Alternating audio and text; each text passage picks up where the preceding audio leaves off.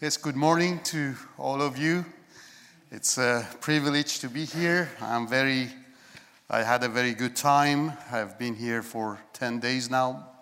I have two sisters uh, living in Canada, so Canada is not, uh, uh, you know, a, a, foreign country for me now. They are Canadians, and uh, so I've uh, been coming to Canada on and off, but never to Vancouver. So uh, I had heard about uh, your beautiful city and uh, uh, wanted to visit, especially the Iranian Christian community here, but I never succeeded. Uh, but I'm very glad to be here. We had a wonderful conference the last three days with three, four churches gathering, Iranian communities gathering, and it was uh,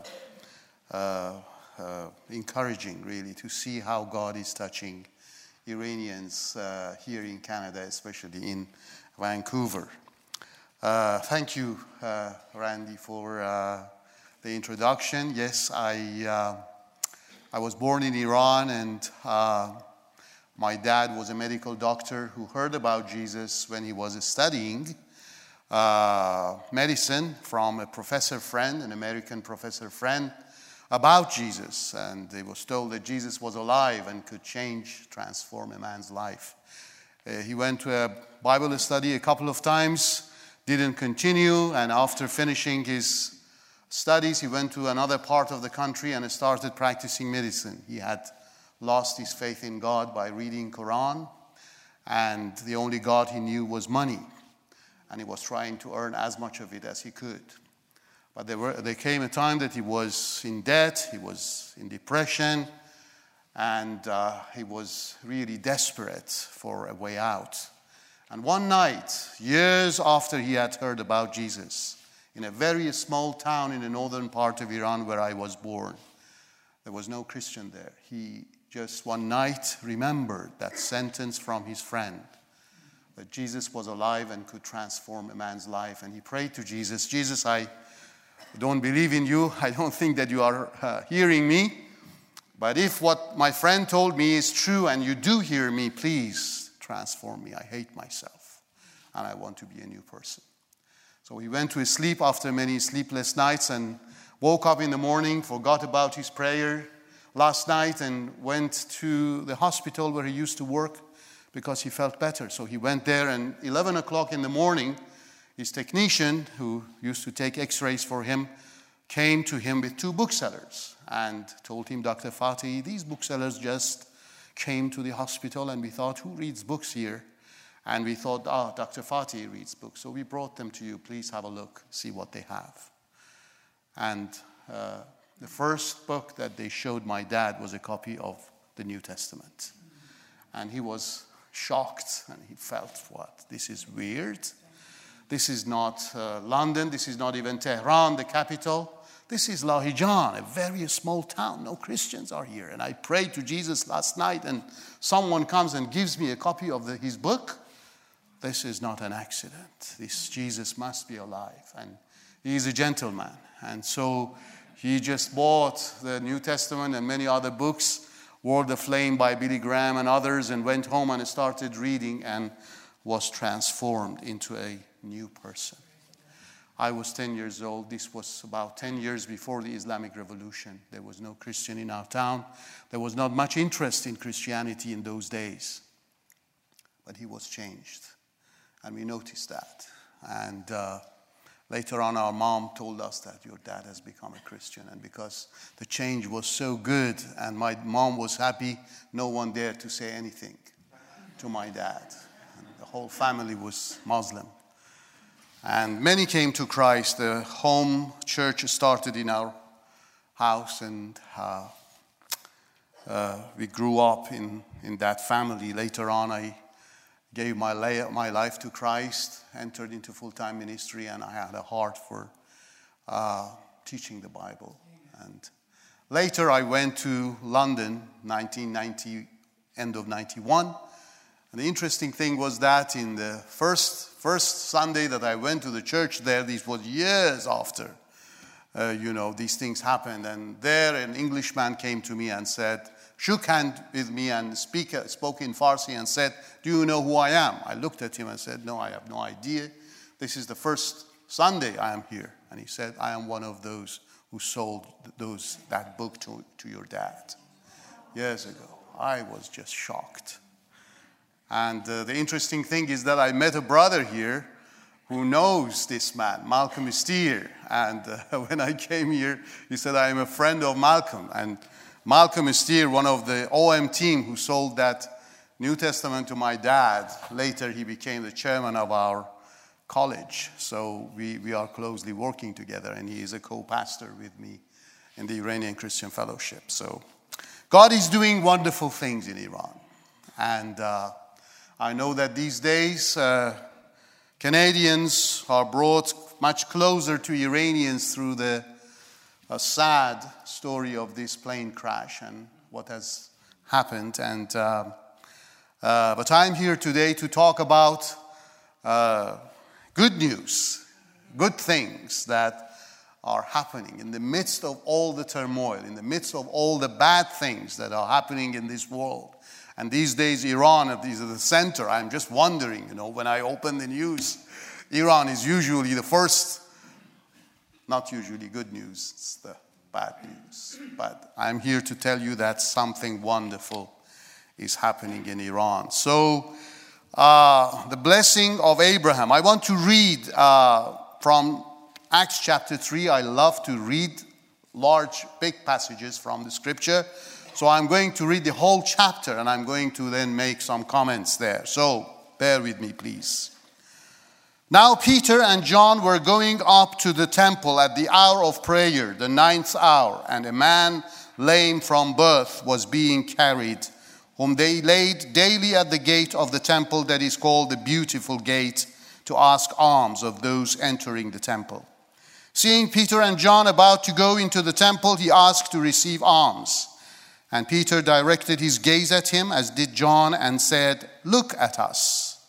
And he fixed his attention on them, expecting to receive something from them. But Peter said, I have no silver and gold, but what I do have I give to you. In the name of Jesus Christ of Nazareth, rise up and walk. And he took him by the right hand and raised him up, and immediately his feet and ankles were made strong. And leaping up, he stood and began to walk and entered the temple with them, walking and leaping and praising God.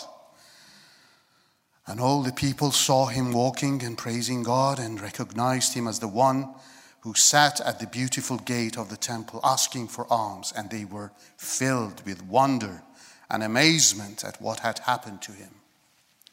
While he clung to Peter and John, all the people ran together to them in the portico called Solomon's, astounded. And when Peter saw it, he addressed the people Men of Israel, why do you wonder at this? Or why do you stare at us? as though by our own power or piety we have made him walk. The God of Abraham, the God of Isaac, the God of Jacob, the God of our fathers glorified his servant Jesus, whom you delivered over and denied in the presence of Pilate when he had decided to release him. But you denied the holy and righteous one and asked for a murderer to be granted to you.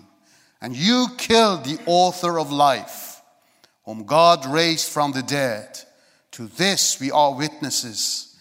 And his name, his name, by faith in his name, has made this man strong, uh, whom you see and know, and the faith that is through Jesus has given the man the perfect health in the presence of you all.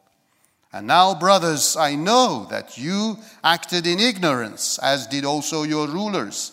But what God foretold by the mouth of all the prophets, that his Christ would suffer, he thus fulfilled. Repent, therefore, and turn again, that your sins may be blotted out, that times of refreshing may come from the presence of the Lord, and that he may send the Christ appointed for you, Jesus, whom heaven must receive until the time for the restoring for the restoration of all things about which God spoke by the mouth of his holy people's prophets long ago.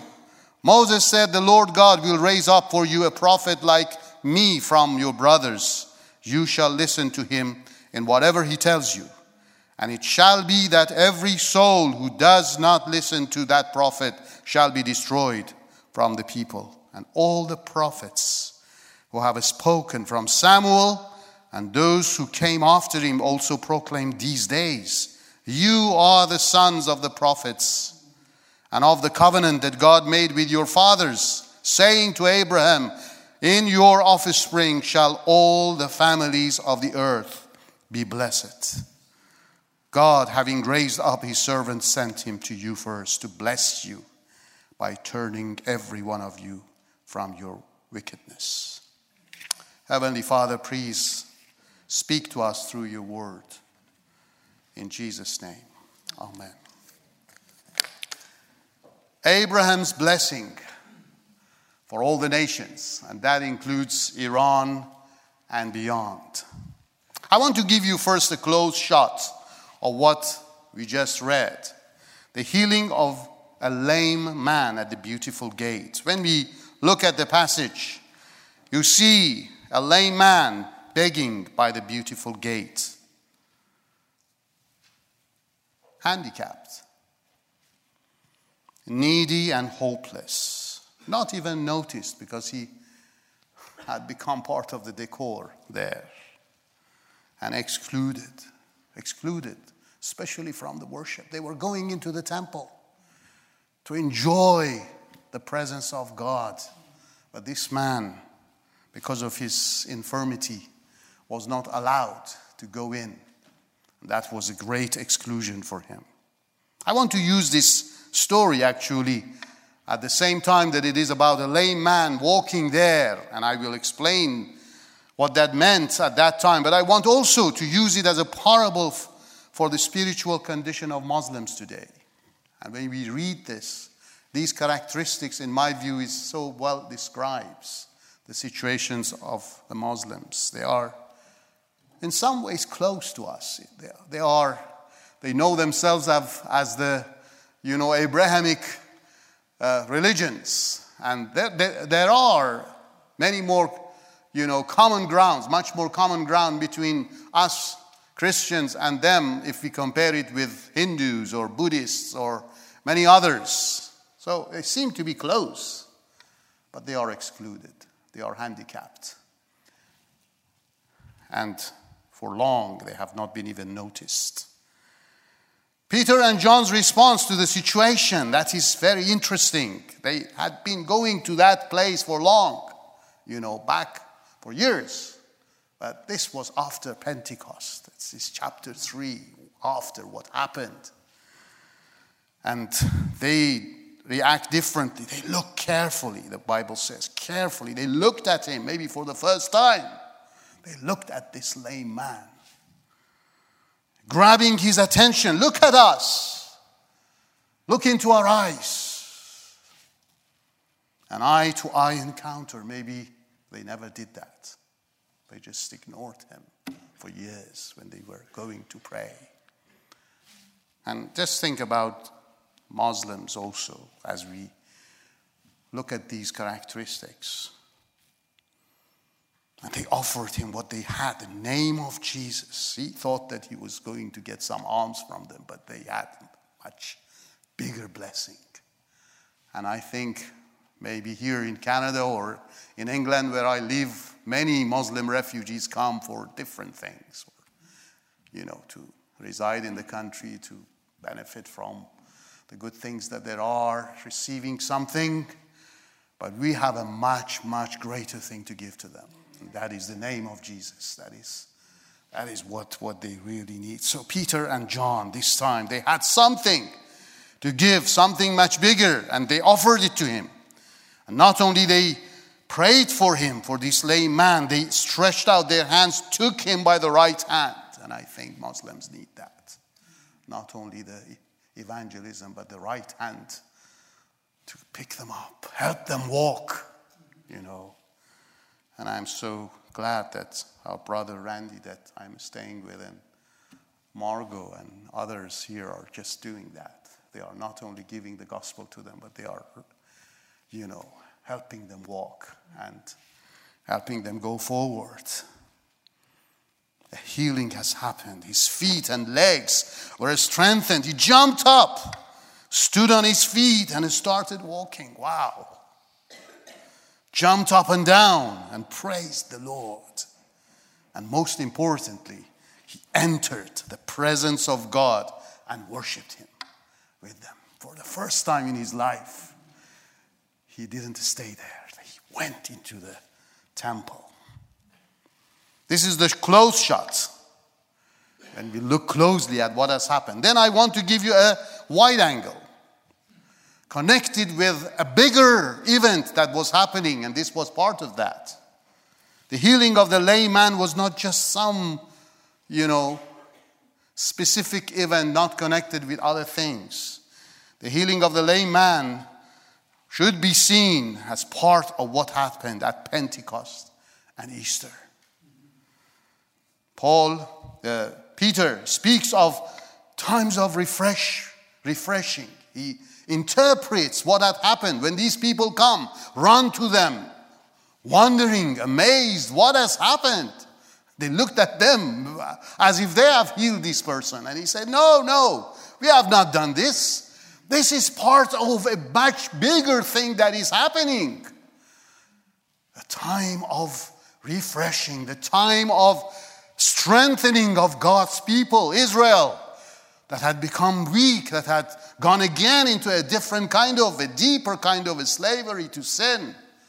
Though they, had, though they were in their own country, but they knew that they were captives still.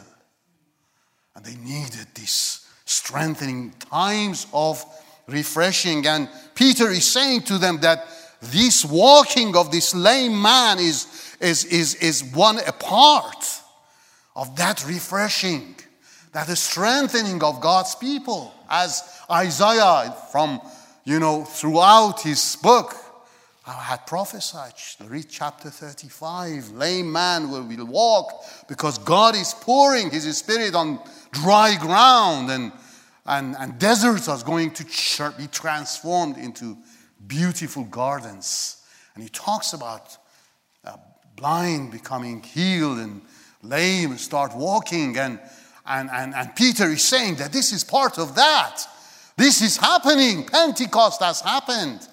When, when the 12 uh, apostles, Jesus told them, Wait, wait in Jerusalem because something is going to happen. You have to receive power from on high because the Spirit has come to, is going to fall on you, and you should receive power. You will be strengthened, you will be refreshed, and then you will become a witness. And it's this time of refreshing, it is part of this time that this lame man is walking. We have experienced this refreshing, and that's why, in the name of Jesus, this man is walking before your eyes. So, this is part of a much bigger plan. Times of refreshing has come down. God's promises of healing and, and strengthening has started. God is renewing his rule over his people. His kingdom has come has started as Jesus the Nazarene have said to us. This is part of it, part of what it meant for the weak and captive people of God to receive power from on high, to be baptized with the Spirit, to become true witnesses of Him to the whole world. This is the wide picture, wide shot that you have to see this event. But I want to give you even a wider shot here, a wider shot than even that refreshing time. That is part of an even bigger picture, an act in a bigger drama, the first fruits of a bigger harvest. Peter talks about the fulfillment of God's promise to Abraham. The blessing of all the families of the earth. That is what is happening. Peter is telling them the blessing of all the families of the earth, the realization of all that God's prophets spoke about. That is a much bigger, wider picture. The new heaven and the new earth, the new creation in Christ, the restoration of all things. This is what is happening. This, this walking of this lame man is part of times of refreshing for God's people, the strengthening of God's people. And that strengthening and refreshing of God's people is part of the restoration of all things that God is going to do. That is his plan. Amen. Yes, that is very exciting. Uh, Peter and John are telling these Jews. Then they appeal to these, to these people. Say, this is what is happening before your eyes. This is the good news you have always heard about. And that is for us too, because we are God's people today. And God wants to refresh us and strengthen us in order for us to become to become like Peter and John, you know, the agents of restoration, the agents of God's blessing reaching the whole earth, all the families of the earth, including Iranians and Muslims, who were so ignored and, you know, sometimes even we thought that they are out of touch. Blessing of Abraham for the Muslim world? That is what is happening. Don't be just passive spectators. Peter is telling these people who are watching participate in God's drama of new creation, of God's kingdom coming with power, of all the families of the earth being blessed. And that is what God is telling us today, telling you today. That is what is happening before your eyes. Don't just be spectators. Come and enter into the drama this is for you too. Peter is saying, don't just stand there and watch. Change your ways, repent, receive the power of the Spirit, join the act. Join the act.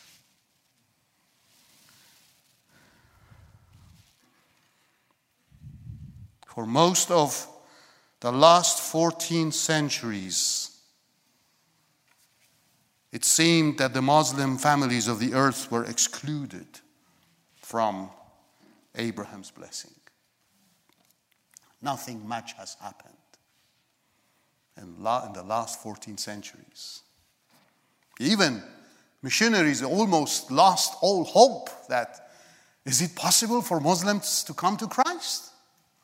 Is Jesus also for the Muslim world? Or are they going to resist him to the end of the days? But praise God, a new wind is blowing in the house of Islam these days. God is drawing Muslims from all over the world to faith in Jesus Christ, as David Garrison has explored in his book, uh, 2014, and Wind in the House of Islam, and talking about movements of God among Muslims in different places. And it seems, according to Garrison and many others, that Iran seems to be at the center of this great storm. Thousands, thousands are coming to Christ. As I heard, I saw in your leaf, small paper, Iran indeed has is regarded by Operation World, the book published by OM, Operations Mobilization, Iran has the highest rate of church growth in the world. Look at that book. It's not, I'm not saying that. Uh, Operation World, Patrick Johnstone and others who have who are publishing that book, they, they say it, that Iran has the highest rate. I remember when I was a teenager, as a Christian, I was growing, I always thought of China, you know. You're thinking of China. China had the highest rate of church growth, and we always, you know, envy China. Is it possible for God to do something like that in Iran? In those days, the number of Iranians from a Muslim, ba- a Muslim background were not even 500. Much less than that, actually. But something has started an explosion of Christianity. That is a title that Open doors. Maybe you know about them. Gave me in uh, a series of talks, they asked me to talk about the explosion of Christianity in Iran. Wow, that's the title they gave me. that I should talk about. Thousands are coming to the Lord. What is going on? I just had a very short snapshot of a story of Christianity. Christianity is not that new to Iran. Before 1979, the Islamic revolution, the Islamic regime, we see Christianity way, be, way before. It started maybe even with the wise man from the east. Many believe they were Iranians, the three wise men, or whatever number they were. Then, in the day of Pentecost, the first three groups that are mentioned who heard Peter preach the Medes, the Parthians, and the Elamites the first three groups are Iranians. They were from Iran and they heard the message of Peter. And they, many believe that they went back to Iran and they established the church back in Iran. Iran had 110 dioceses in the six, between 6th and 8th centuries. Many Christians there. They took the gospel to China even. In the 7th century, they were known in those days as the Church of the Martyrs. Thousands and thousands of Iranians got killed at the dynasty of Sassanids, killed them. The story tells that even in one day, 100,000 were martyred. And the Church of Iran was known as the Church of the Martyrs. So Christianity is not new to Iran. It has, it has its history back. Then, of course, Islamic invasion and I don't want to go into details of what happened, but uh, it faded out. But there were always two Christian minorities, Armenians and Assyrians, back in Iran. But the missionary movement started 150 years ago, doing a lot, but the fruit was not much. Contrary to all that people expected after 1979, when Many thought that that would be the end of Christianity in Iran. By the coming of the regime, it was the beginning of the revival when the Islamic regime came and it started, the awakening started. Why? Why Iran became the fastest growing church, hosting the fastest growing church? Many reasons. High among them, disillusionment with Islam when you talk to Iranians in Iran. A majority are deeply disillusioned and disappointed, not only with the regime, but with Islam. Political oppression, overwhelming social problems, shaking of the foundations of morality and culture. Iran is number two in drug addiction in the world. They have 7 million people affected by drug addiction. All these contributed to Iranians searching, searching for a, for a new faith, searching for a true God, a different God. Martyrdoms in the 90s, many pastors were killed, and the seed and the blood of the martyrs is known to be the seed of the church. 24 7 Christian TV broadcasting is bringing the message of the gospel into the country. Thanks God, thank God for technology. No one can block it. So, and God's supernatural work. You can hardly find an Iranian who hasn't seen Jesus in a dream or vision. And so many miracles are happening. Jesus is meeting with people. And as a result, the explosion has started. Thousands of house churches are is mushrooming all over Iran. Uh, we are training leaders of underground church. And we are closely in touch with many of these networks of house churches. God is doing something wonderful there. Estimates, nobody can do an exact estimate, but estimates range between 450,000 to 3 million believers from a Muslim background. There was a survey done uh, two, three years ago on how many Iranians watch uh, Superbook. I don't know whether you know about Superbook, this cartoon that is made for children. And it's broadcast by these Christian channels for 24 hours uh, into Iran. And there was a survey done by a secular company asking people through their mobile phones whether they watch Superbook. And the result of that survey shows that actually the number of Christians in Iran are nearer to the more optimistic figure rather than the pessimistic figure, nearer to 3 million than to 500,000. Something very, very special is happening. And the strange and wonderful thing is that Iranians are coming to Christ from all the different strata of society, from educated and illiterate, from young and old, from rich and poor, from religious and secular, urban and rural. It's not limited to a specific group or a specific you know, level of society. People are coming to Christ from all the different groups.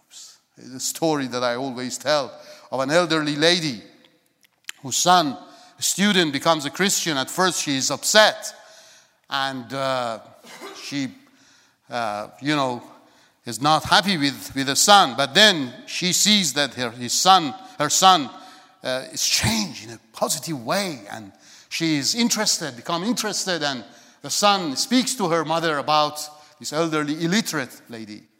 And uh, because she couldn't read, the son would bring uh, DVDs and CDs for her to uh, listen. And after some time, she becomes a Christian and grows up in, in, in, in, her faith. And there comes a time that she wants to serve the Lord. So she prays to Jesus Jesus, I want to serve you. How can an elderly, illiterate woman in Iran serve Jesus? So, what she thinks, God puts in her heart. She, she, she, wants, she starts evangelizing in buses, in uh, public transport buses. So she goes into a bus. She takes number of Matthew's gospel, especially asks her friends to underline the Sermon on the Mount, especially the Beatitudes, you know, all of that. And she goes into a bus and prays and looks around and finds a young man or a young girl and goes and sits by then, after a couple of minutes, looks at them and says, My dear, could you please read these passages for me? I can't read, and a friend of mine has given me this, you know. And of course, you know, a young girl or young boy respects an elderly lady, and they said, oh, oh, oh of course, you know, gets in and starts reading the underlined passages. Say, wow, what is this? Where did you get this from? I mean, this, this is a friend of mine has given it to me. And after a couple of more minutes, she says, my dear, my ear is a little bit heavy, you know, and I can't hear well. Could you read a little louder, please? the girl or boy says, Yes, of course I, I, I can read louder. So what happens is that this girl is reading the most beautiful sermon ever preached in a loud voice. And the people who are sitting in the, uh, you know, the row back and, you know, in front, they are all listening to this sermon and, you know. And if she feels confident and she's not scared, she has a small notebook, you know, and he asks them to write their phone number, to ask the friends to contact them. And many have come to the Lord through this lady. Her weakness has become her strength. If you have a weakness that can become your strength in the hands of the Lord, give it to him and he can use it, you know. Praise God. Another story I want to tell you here it's a story of my pastor, Edward of Hovsepian, and I usually tell this story. They were back in Iran, now they are in UK, but they were back in Iran and they were going to visit a Muslim convert in the city of Qom. It was a very religious city. So on the way, they went to buy some water from a shop. And Edward's wife, Anna Anahid, who is now with the Lord, she was a great evangelist. And uh, she used to speak to people a lot. Sometimes, middle of the night, she just remembered that she hadn't spoken to anyone that day. She would wake, woke up and go into the streets till she speak to someone. So she has, she had spoken to thousands of people. So that day, they go into that shop. They park the car, go into the shop to buy water, and there was a tall gentleman, very religiously looking, with beards and dressed like a very fanatic Muslim standing by the adjacent shop uh, window of the adjacent shop. And Anahid looks at him, and as always, she wants to uh, you know, give a gospel or a piece of scripture to him, you know. And as they come out of the shop, bought, bought the water, she tells Pastor Edward, Edward, uh, I want to give a, a, piece of, you know, a gospel of Luke to this gentleman who is standing there. Edward looks at this man with this, you know, beard and fanatic looking person. He says, Anai, don't you see? This is dangerous. We are going to come, and this is a very, you know, uh, religious city. You want to put us in trouble? Leave your uh, evangelism for another time. I mean, this is not a place to give a gospel to this man who is clearly a very fanatic Muslim. So Anahit goes with Pastor Edward, gets into the car, and they drive, drove away.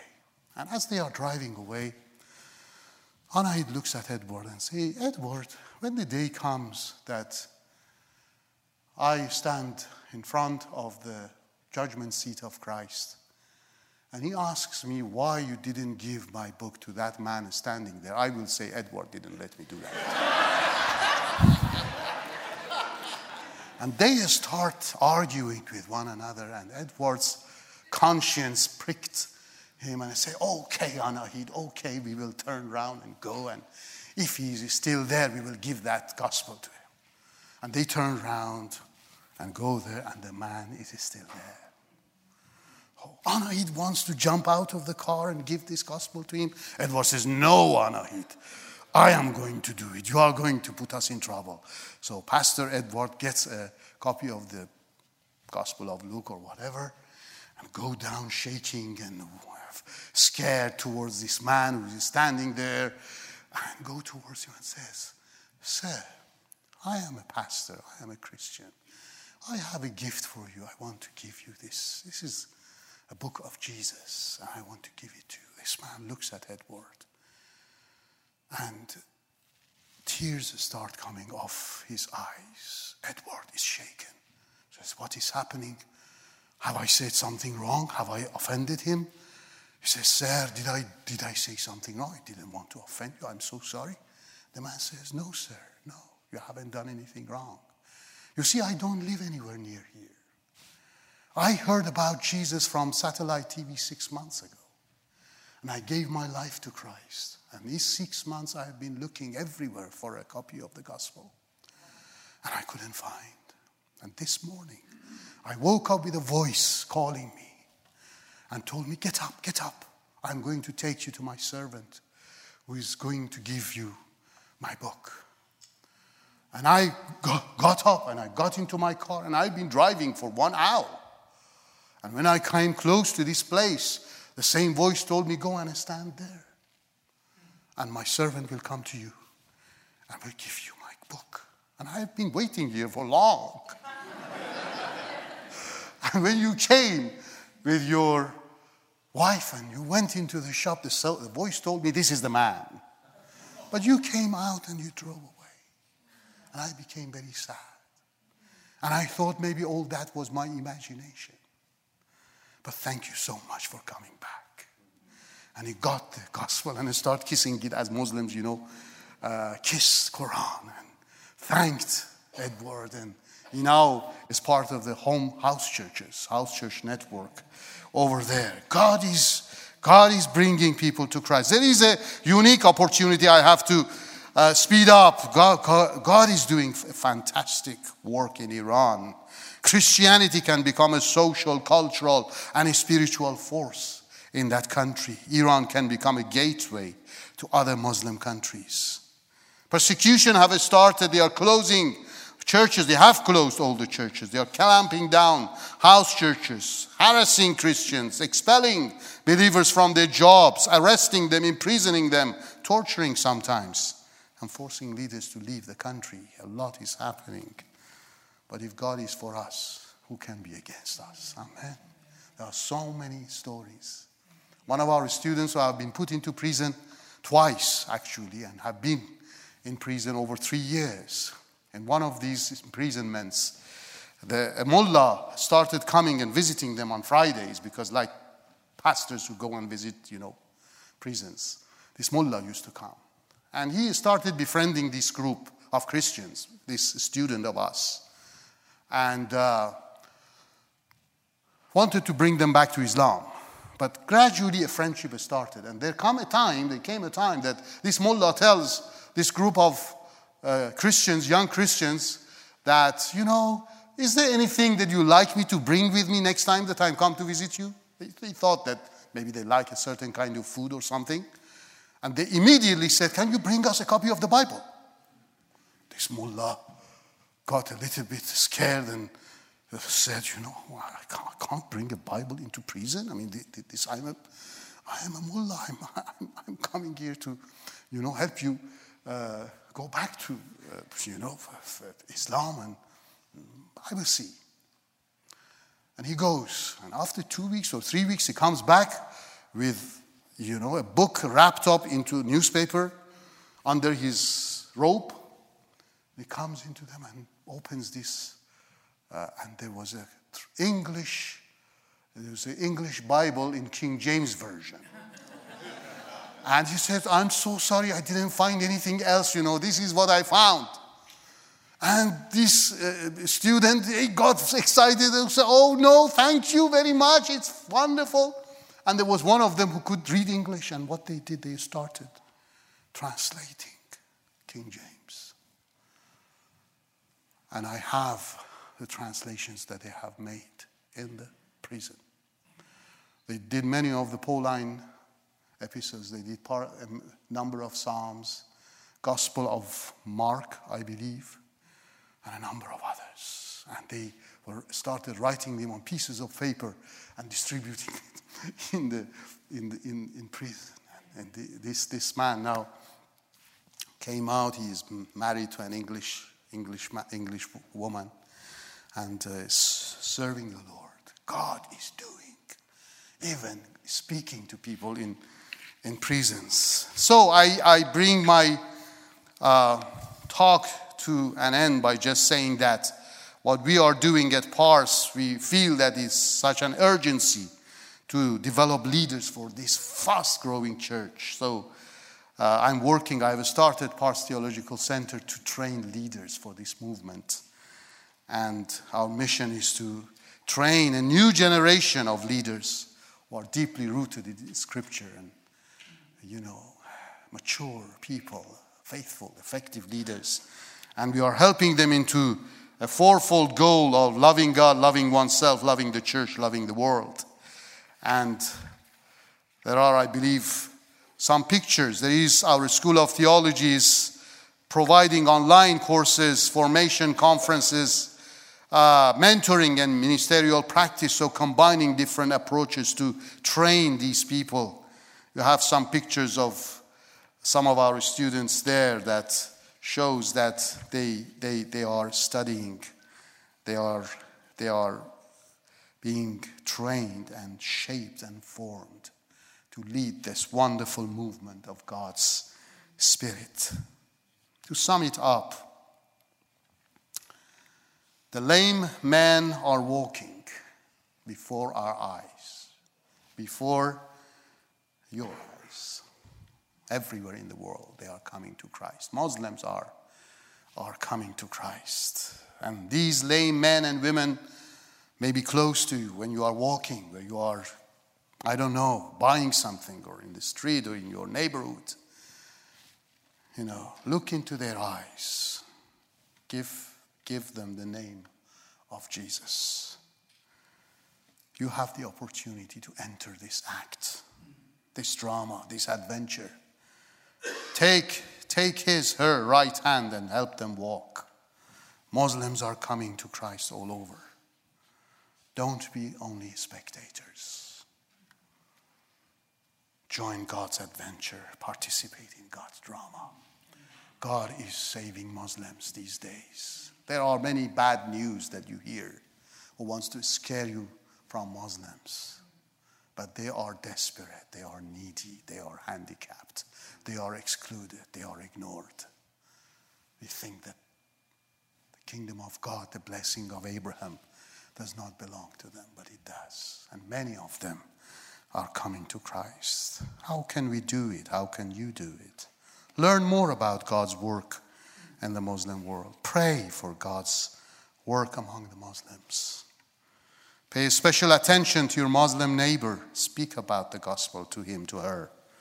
And if you want, you can partner with PARS in training leaders for Iran. There, I have a few leaflets that I uh, put with Randy. If any one of you are interested to know more about what Parsi is doing in training underground church leaders back in Iran and also training leaders for the many Iranian fellowships all over uh, the world, in Canada as well. We hope to have a branch, a kind of conference, yearly conference in Vancouver, hoping to have maybe over, over you know, 12 to 15 students here from among the Iranian community. So pray for us. Pray for us. Pray for our students. We have over, we are now this term, we have 446 who are studying with us. Iranians and a few Afghans who are getting ready to serve the Lord. God bless you and thank you for giving me time to share with you. Amen.